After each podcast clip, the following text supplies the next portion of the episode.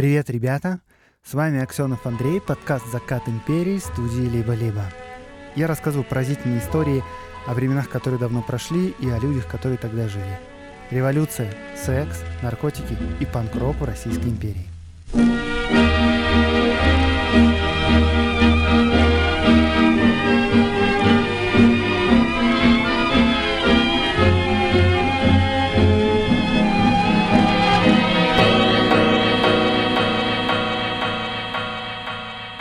Все это так ново, необычно и фантастично, что с трудом верится в возможность успеха.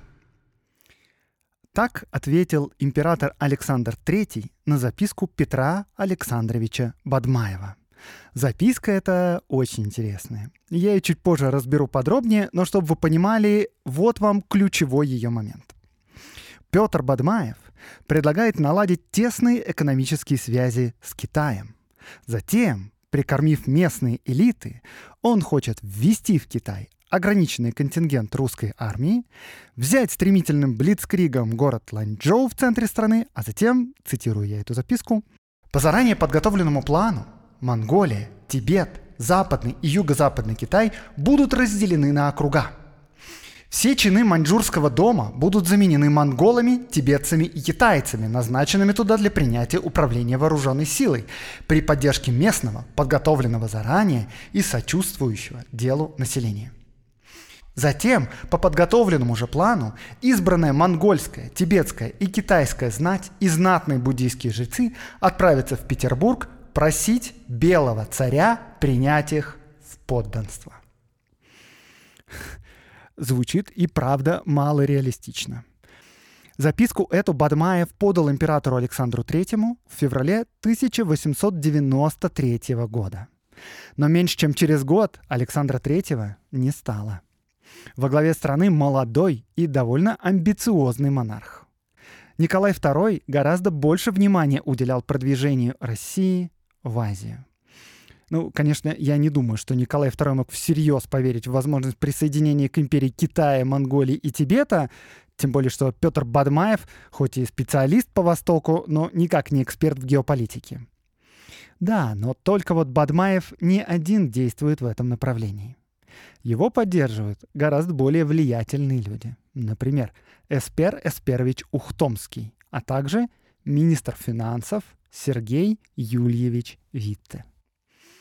Да и сам Бадмаев, собственно говоря, человек в Петербурге не последний. И он в подкасте уже появлялся пару раз. Он то кормит тибетскими порошками министра Протопопова во втором сезоне, то вместе с Агваном Дарджиевым строит буддийский дацан в Санкт-Петербурге. Это в начале третьего сезона. Итак, э, кто такой Петр Бадмаев? Он был бурятом, и первое его имя было Жамсаран. Родился он непонятно когда. В энциклопедии Брагауза и Ефрона написано 1851 год. На допросах в ЧК он позже говорил, что родился в 1810. Но я думаю, что это э, неправда. Так или иначе, в момент написания записки, то есть в 1893, ему примерно лет 50. Отец его владел стадами в Забайкалье и, в общем, вел кочевую жизнь, но считался довольно богатым. Но чтобы сын богатого, даже кочевника, мог в зрелом возрасте писать записки императору, для этого, знаете, надо проявить действительно выдающиеся способности.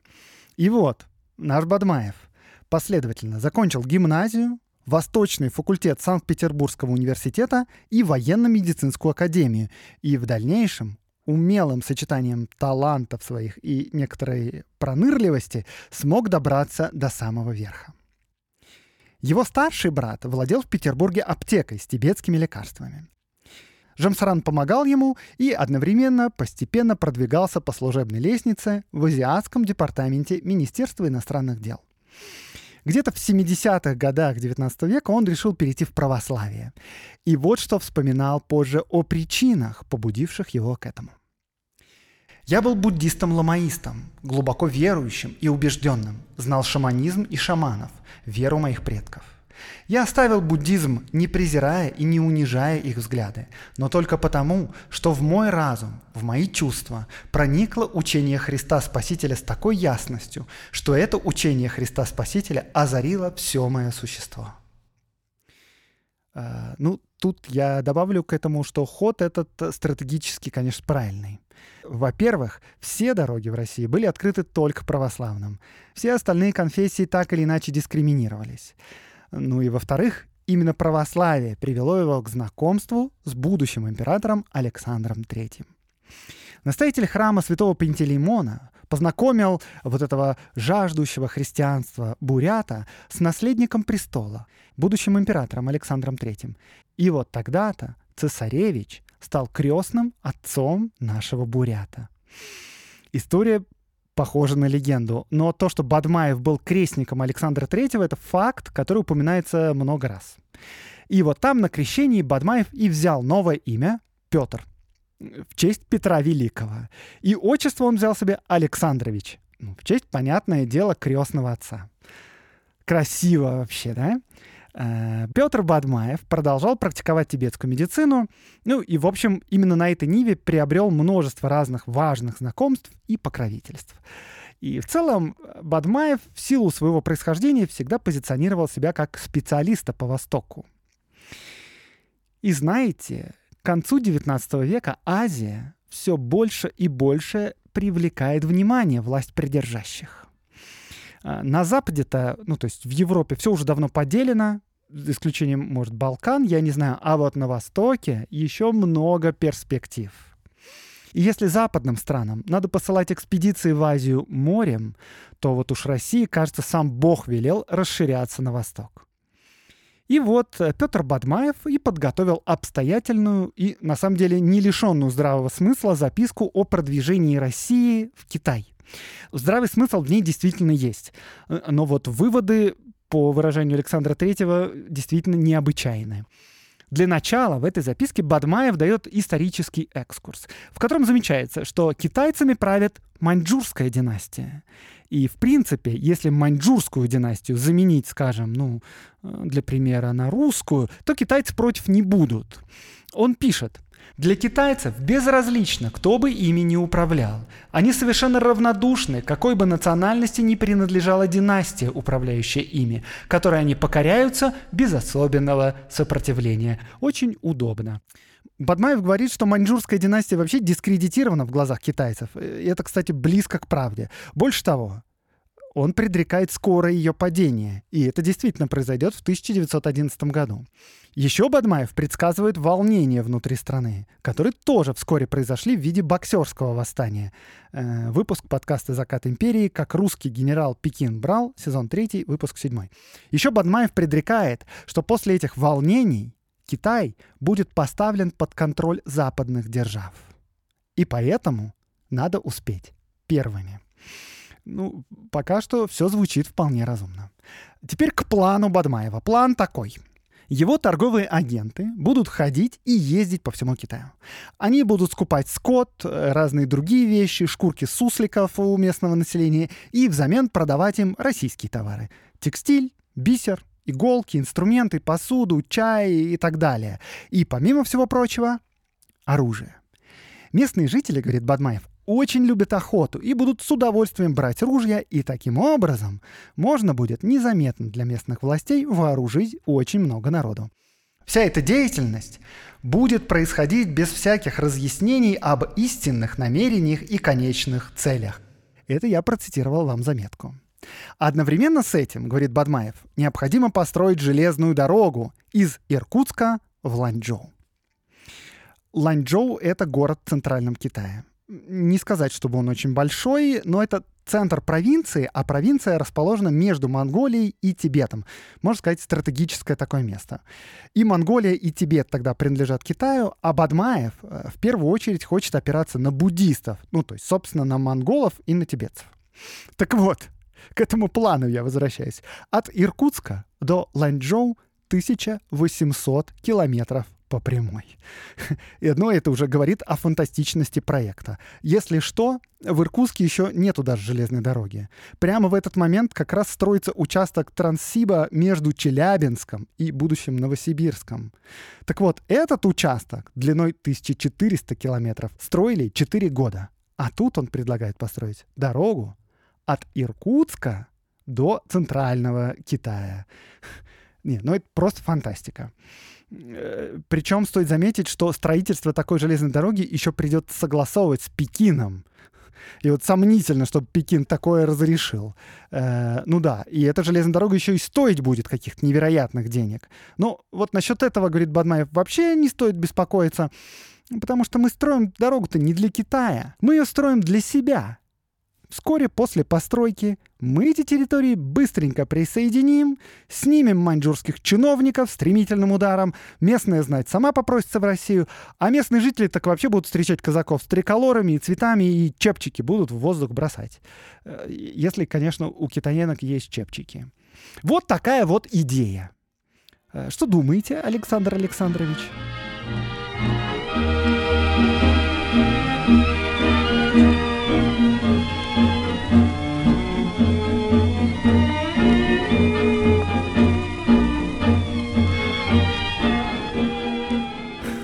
Ну, Александр Александрович, как я вам уже говорил, высказался в том смысле, что эта идея фантастическая.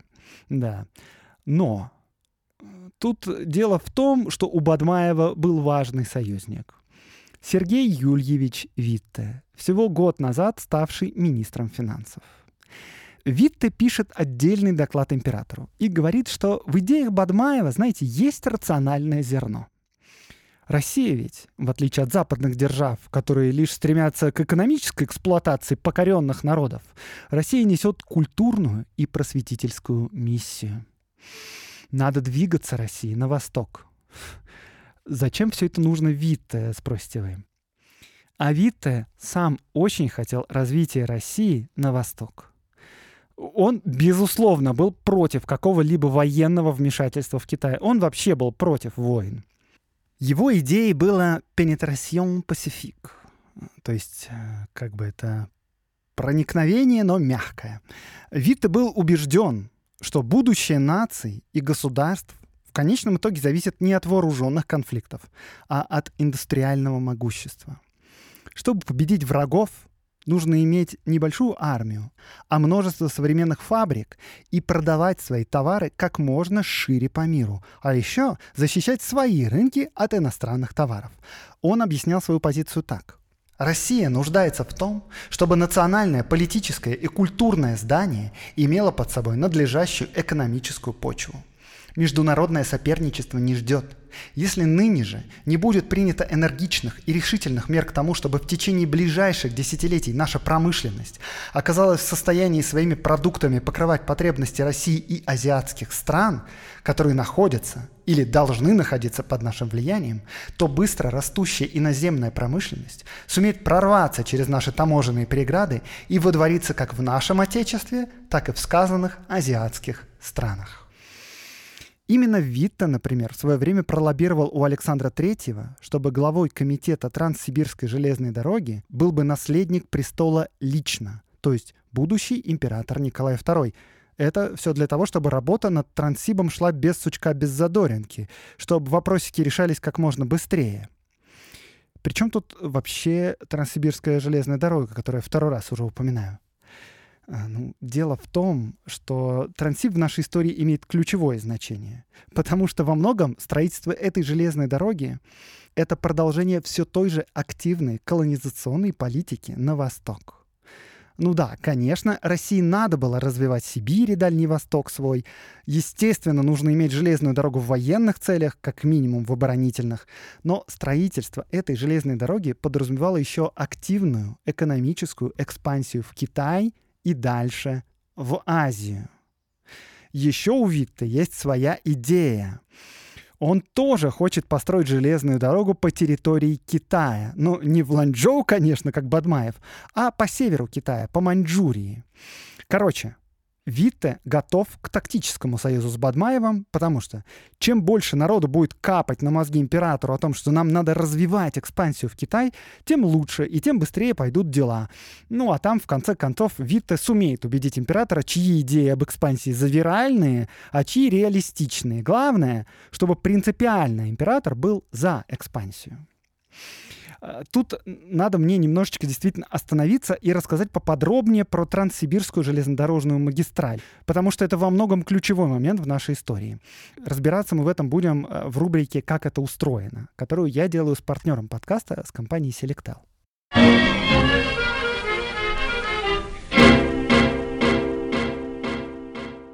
Итак, э, изыскания на местности для постройки Транссиба были проведены еще при Александре II, но первые твердые решения о постройке были приняты уже Александром III. В европейской части России к этому моменту много уже где есть железные дороги, и самые вот восточные ветки достигали Екатеринбурга на Урале и Самары на Волге. И вот Транссиб решили сначала тянуть от Самары. Первым делом решили протянуть ветку от Самары до Челябинска на Урале. Затем работы начали делать одновременно чуть ли не на всем протяжении будущей дороги, то есть по всей Сибири. В 1891 году начали строить дорогу от Владивостока до Хабаровска, а в следующем году от Челябинска через Курган и Омск до реки Аби. Вообще центром Сибири тогда был Томск, это крупный город, даже с университетом. Наличие университета тогда значило очень многое. Но вот Томск был немного севернее прямой линии между Омском и Красноярском. И если строить дорогу через Томск, то получался бы крюк. Поэтому на берегу реки Аби решили построить узловую станцию и от нее отвели тупиковую ветку на север до Томска, а основная линия Транссиба пошла южнее, то есть дальше на восток до Красноярска. Эта вот узловая станция со временем выросла довольно сильно. Сейчас это третий по населению город в России. Это город Новосибирск. А Томск таким образом оказался в стороне от основного маршрута. И вот дорогу от города Новониколаевска, будущего Новосибирска, на Красноярск и Иркутск стали строить в 1893 году. Как раз в этот момент Бадмаев и презентует свой проект стремительного Блицкрига Александру Третьему. Итак, э, что у нас есть, точнее строится?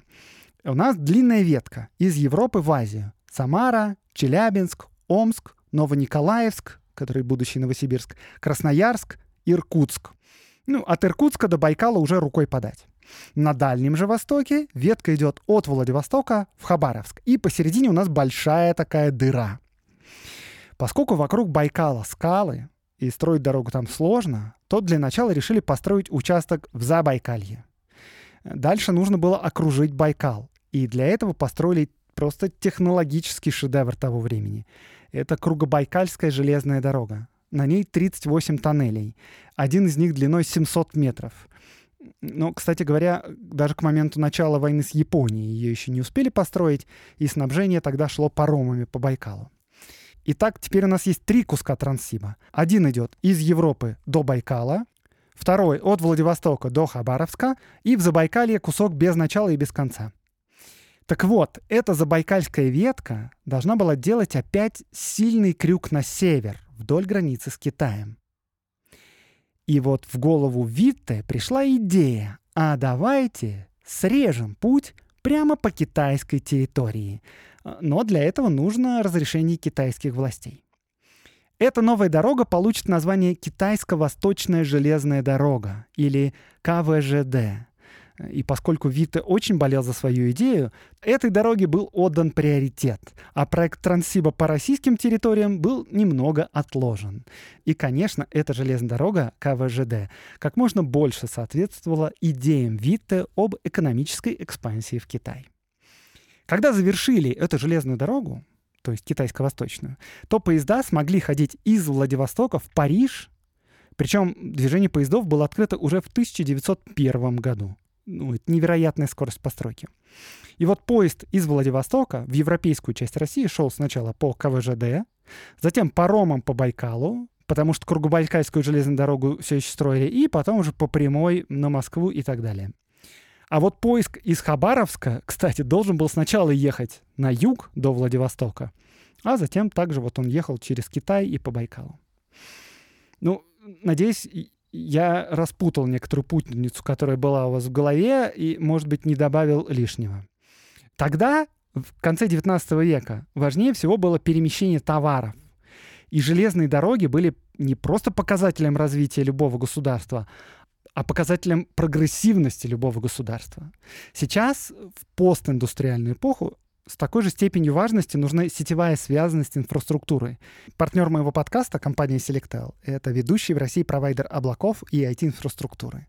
Где бы ни находились ваши пользователи, во Владивостоке, в Китае или, я не знаю, даже в Южной Америке, компания Selectel обеспечит мгновенный доступ к вашим сервисам и быструю загрузку контенту пользователей с любого континента.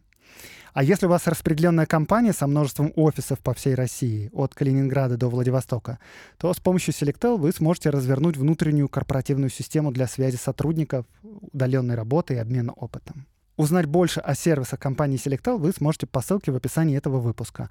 А еще можно подписаться на телеграм-канал Selectel, в котором рассказывается о последних новостях индустрии. Подписывайтесь.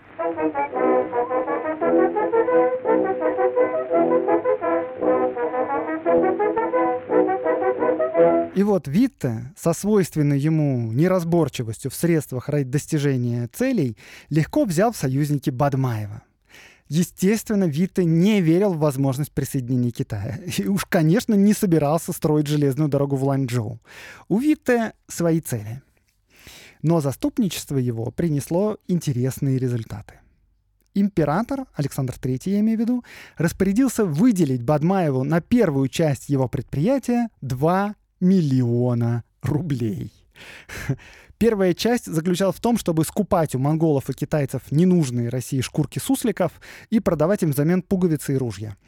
Себе в убыток, естественно. Потому что смысл был в экспансии в Китай, налаживании торговых связей и продаже оружия. Тут Витте уже заупрямился. Денег на идиотские проекты ему давать не хотелось, но было поздно и пришлось выворачивать карманы. Ну, естественно, не свои, государственные, но тем не менее. Витте все-таки выторговал возможность не давать 2 миллиона эти сразу, а выдавать их по частям. А вось император охладеет попозже к этой идее. Еще Бадмаеву за эту записку дали очередной чин действительного статского советника. Это соответствует чину генерала. Петр Бадмаев наш принялся за дело с размахом. 2 миллиона дореволюционных рублей — это типа 25 миллионов долларов сейчас. Есть на что развернуться. Он зарегистрировал в Петербурге торговый дом Бадмаев и Ко, а сам отправился в Читу. Там в Чите торговый дом закупил верблюдов для перевозки, арендовал землю, Открыл несколько лавок у бурят и монголов и даже организовал типографию. И стал выпускать газету на монгольском языке, которая называлась «Жизнь на восточной окраине». Причем газета выпускалась без предварительной цензуры. То есть статьи не надо было утверждать у цензора перед публикацией газета на национальном языке э, — это на самом деле не сказать, чтобы сильно распространенная вещь по тем временам. А уж не подцензурная, так вообще, знаете. Выходила причем эта газета пять раз в неделю, тиражом в 3000 экземпляров. Это и для русскоязычной газеты провинциальный неплохой вариант. Вот. В передовой статье этой газеты Бадмаев писал вот что — в настоящее время китайцы поняли, что русских следует отличать от остальных европейцев, что только они, действуя бескорыстно, питают любовь к своему близкому соседу. Еще он там пишет, обаяние белых царей так велико и очевидно на всем китайском Востоке. Примерно в это время Александр III умирает, и на престол восходит Николай II который, э, вообще говоря, гораздо более благосклонно относился к продвижению России на восток. И уговаривать его в этом смысле было легче. Эм, я даже думаю, что в начале своего царствования он видел в этом некоторую прямо миссию. В свое время Николай Александрович, еще будучи наследником, совершил турне по азиатским странам. Дело в том, что по традиции наследники престола после завершения образования отправлялись в заграничное путешествие, посмотреть мир. До этого великие князья путешествовали по Европе, конечно, по всем важным и знаковым местам. От, не знаю, Вены до Ниццы. Так вот, Николай Александрович, будущий Николай II, отправился вместо этого на восток, посетив Египет, Индию, Таиланд, Сингапур, Китай и Японию. И в этой поездке, в числе прочих, его сопровождал Эспер Эсперович Ухтомский. Это третий после Виты Бадмаева главный герой моей сегодняшней истории.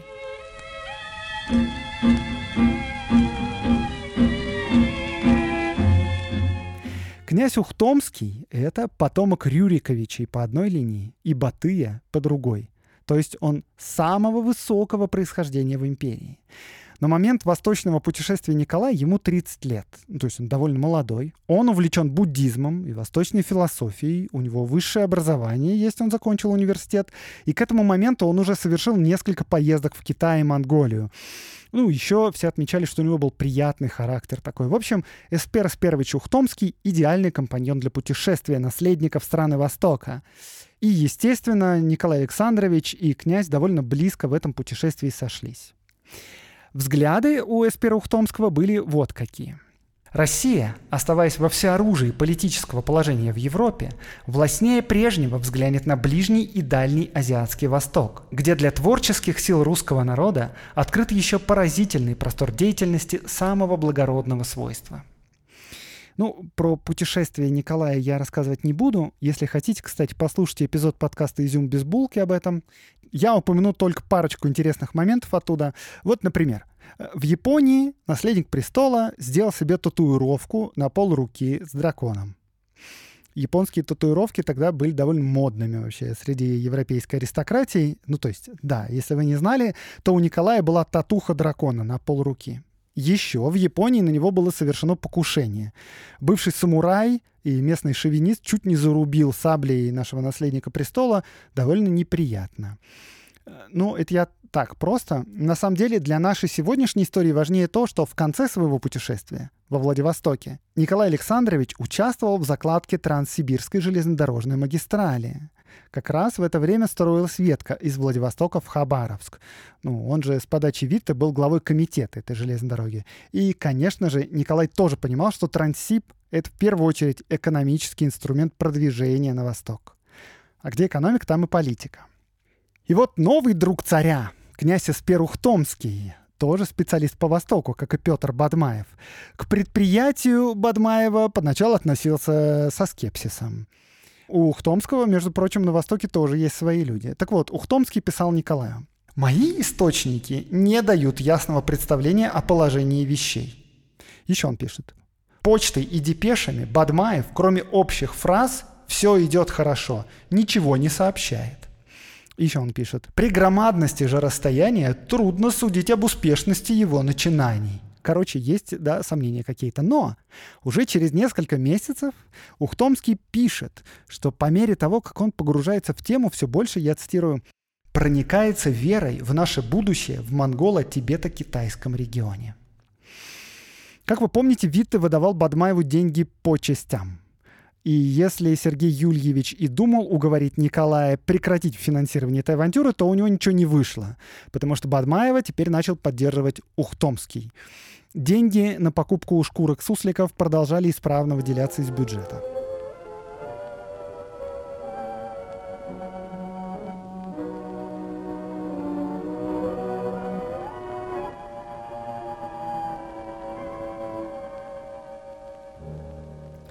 Для Ухтомского тем временем вся эта история тоже начала приносить свои дивиденды. В 1896 году происходит пышная коронация Николая II. Съехались гости со всех стран. Из Китая приехал самый важный сановник того времени — Ли Хунджан. Так вот, Ухтомский мало того, что официально сопровождал его, так еще и участвовал в переговорах с ним.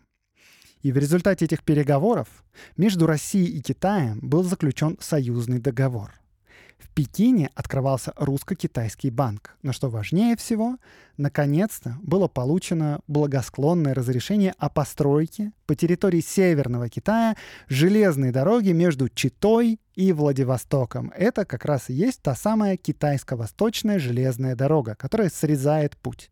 Главным лоббистом КВЖД был Витте, как вы помните. И мы тут наблюдаем, как он с успехом перетягивает одеяло на себя продолжая, э, стиснув зубы, выдавать деньги Бадмаеву.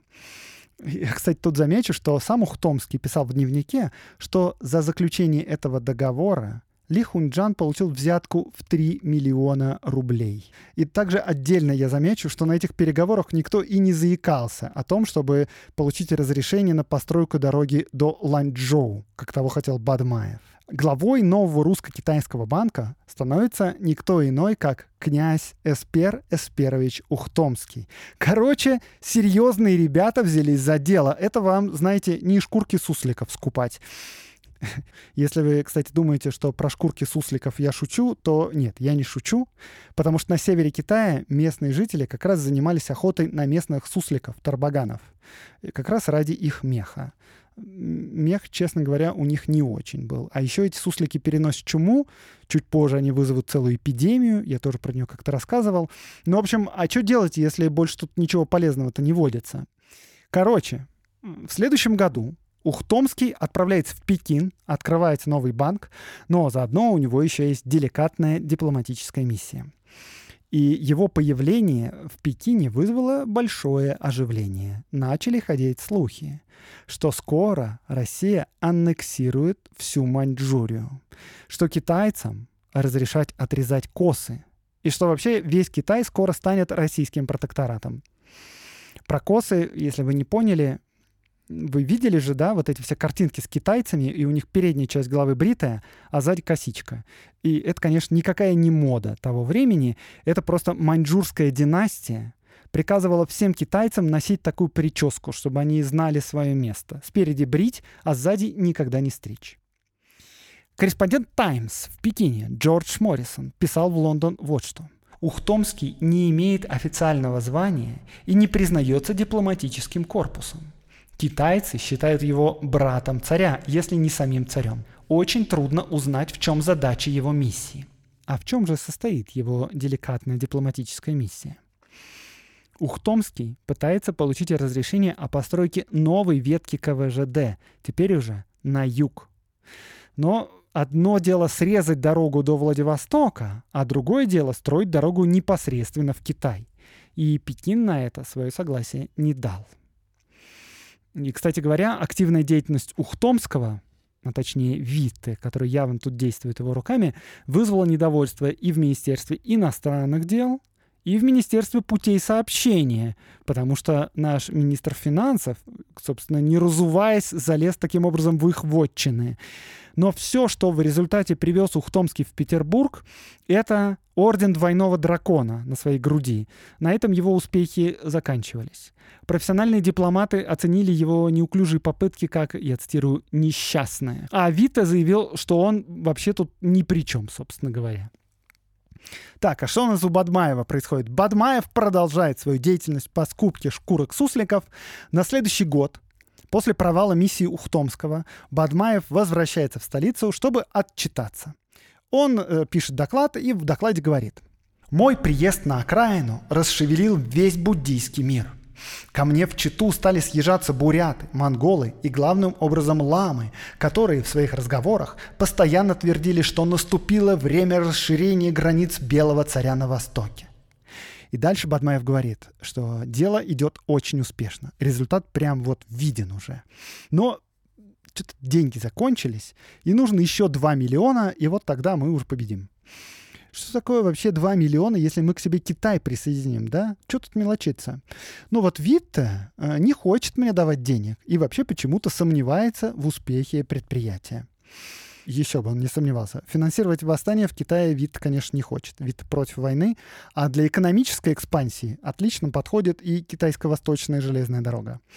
Бадмаев еще дополнительно жалуется в докладе на князя Ухтомского, который, ну, типа, раньше меня поддерживал, а теперь всецело находится под влиянием Витте. И отдельно Бадмаев говорит, знаете, Николай Александрович, Витте вообще-то и в прошлый раз был против того, чтобы выделять мне деньги, но вот ваш благословенный родитель Витте не послушал и деньги мне дал, и был прав.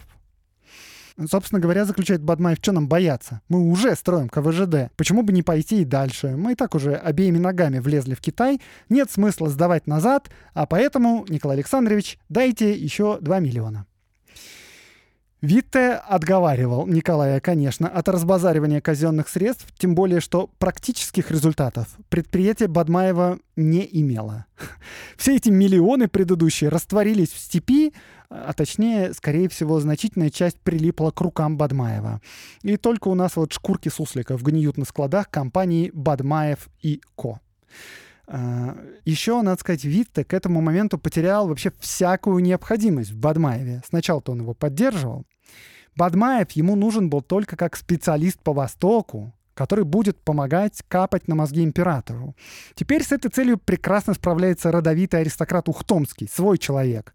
Так что услуги Бурята нам теперь ни к чему. Спасибо, до свидания. Тем более, что Бадмаев, кажется, больше заботится о личном обогащении, а не о государственных интересах. Вообще, если посмотреть поздние мемуары Витте, то Бадмаев там встречается вообще только один раз. Витте его характеризует вот так. Доктор Бадмаев когда ездил в Монголию и Пекин, то вел себя там так неудобно и двусмысленно, что князь Ухтомский, а затем и я, прекратили с ним всякие сношения, усмотрев в нем умного, но плутоватого афериста. Впрочем, когда вам нужна была поддержка этого плутоватого афериста, вы с удовольствием ей пользовались, правда, Сергей Юльевич? Но об этом Вита в своих мемуарах что-то не вспоминает. Короче, Второй раз денег Бадмаеву не дали, и торговый дом Петр Бадмаев и Ко прекратил существование, поскольку существовать он мог только на казенных субсидиях. Газет на монгольском языке тоже перестала издаваться. А сам Бадмаев окончательно сел в Петербурге и завел широкую медицинскую практику среди высшего света, лечил аристократию тибетскими порошками и пилюлями. Впрочем, Витте и тут говорил про него вот что – в отношении своего лечения он обладает большой долей шарлатанства. В некоторых случаях своим лечением он приносит пользу, но его лечение всегда связано с различными интригами и политикой. Для Бадмаева вся эта деятельность принесла, на удивление, только пользу. До конца жизни он продолжал вращаться в самых высоких кругах и плел интриги по возможности. Кстати говоря, когда появился Распутин, Бадмаев стал его злейшим врагом. И мне лично кажется, что тут было что-то личное. Потому что сам Бадмаев, как вы помните, из кожи вон лез, чтобы стать среди петербургского света своим. В православие перешел. Имя взял в честь Петра Великого. Два высших образования получил. Статский советник. А Распутин, напротив, демонстративно оставался мужиком. Носил косоворотку, ел руками. И при этом, глядишь ты, да, пролез в личные друзья к царю. Это очень обидно, знаете. Что же касается Ухтомского, то Эсперос Перович продолжал свою работу на посту главы Русско-Китайского банка, выпускал многотомник о путешествии Николая по странам Востока и все такое. Им с Витте все-таки чуть позже удалось уломать Китай на постройку южной ветки китайско-восточной железной дороги до Порт-Артура. Короче, вроде все классно. Да, но только в результате всей этой вот кипучей деятельности стала возможной ужасная для России русско-японская война. Конечно, не действия Витте, Бадмаева и Ухтомского были ее причиной. Вообще вся довольно бесцеремонная политика России на Дальнем Востоке привела к этой войне. Да, конечно, Япония первая напала на Россию, но Россия явно переоценивала свои силы и в результате проиграла во много раз более слабому противнику и получила революцию 1905 года.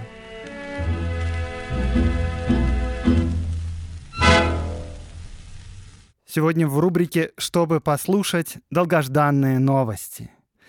Потому что подкаст «Время и деньги» возвращается. 20 апреля в среду начнется второй сезон подкаста про предпринимателей, которые веками меняли историю нашей страны наравне с генералами и царями, а иногда даже против их воли. Опричнина, алкоголь, меха и госзакупки в царской России. И не только в царской, потому что, как в прошлый раз, мы пройдем от Средневековья до Советского Союза. Кто делал бизнес на костях моржовых? Зачем Ломоносов питчил свой бизнес в стихах? Э, как вывести из банка половину всей его наличности и не сесть, обо всем этом в новом сезоне подкаста «Время и деньги». Подкаст теперь будет выходить по средам. Слушать его можно на Яндекс Музыке. Ссылка в описании этого выпуска.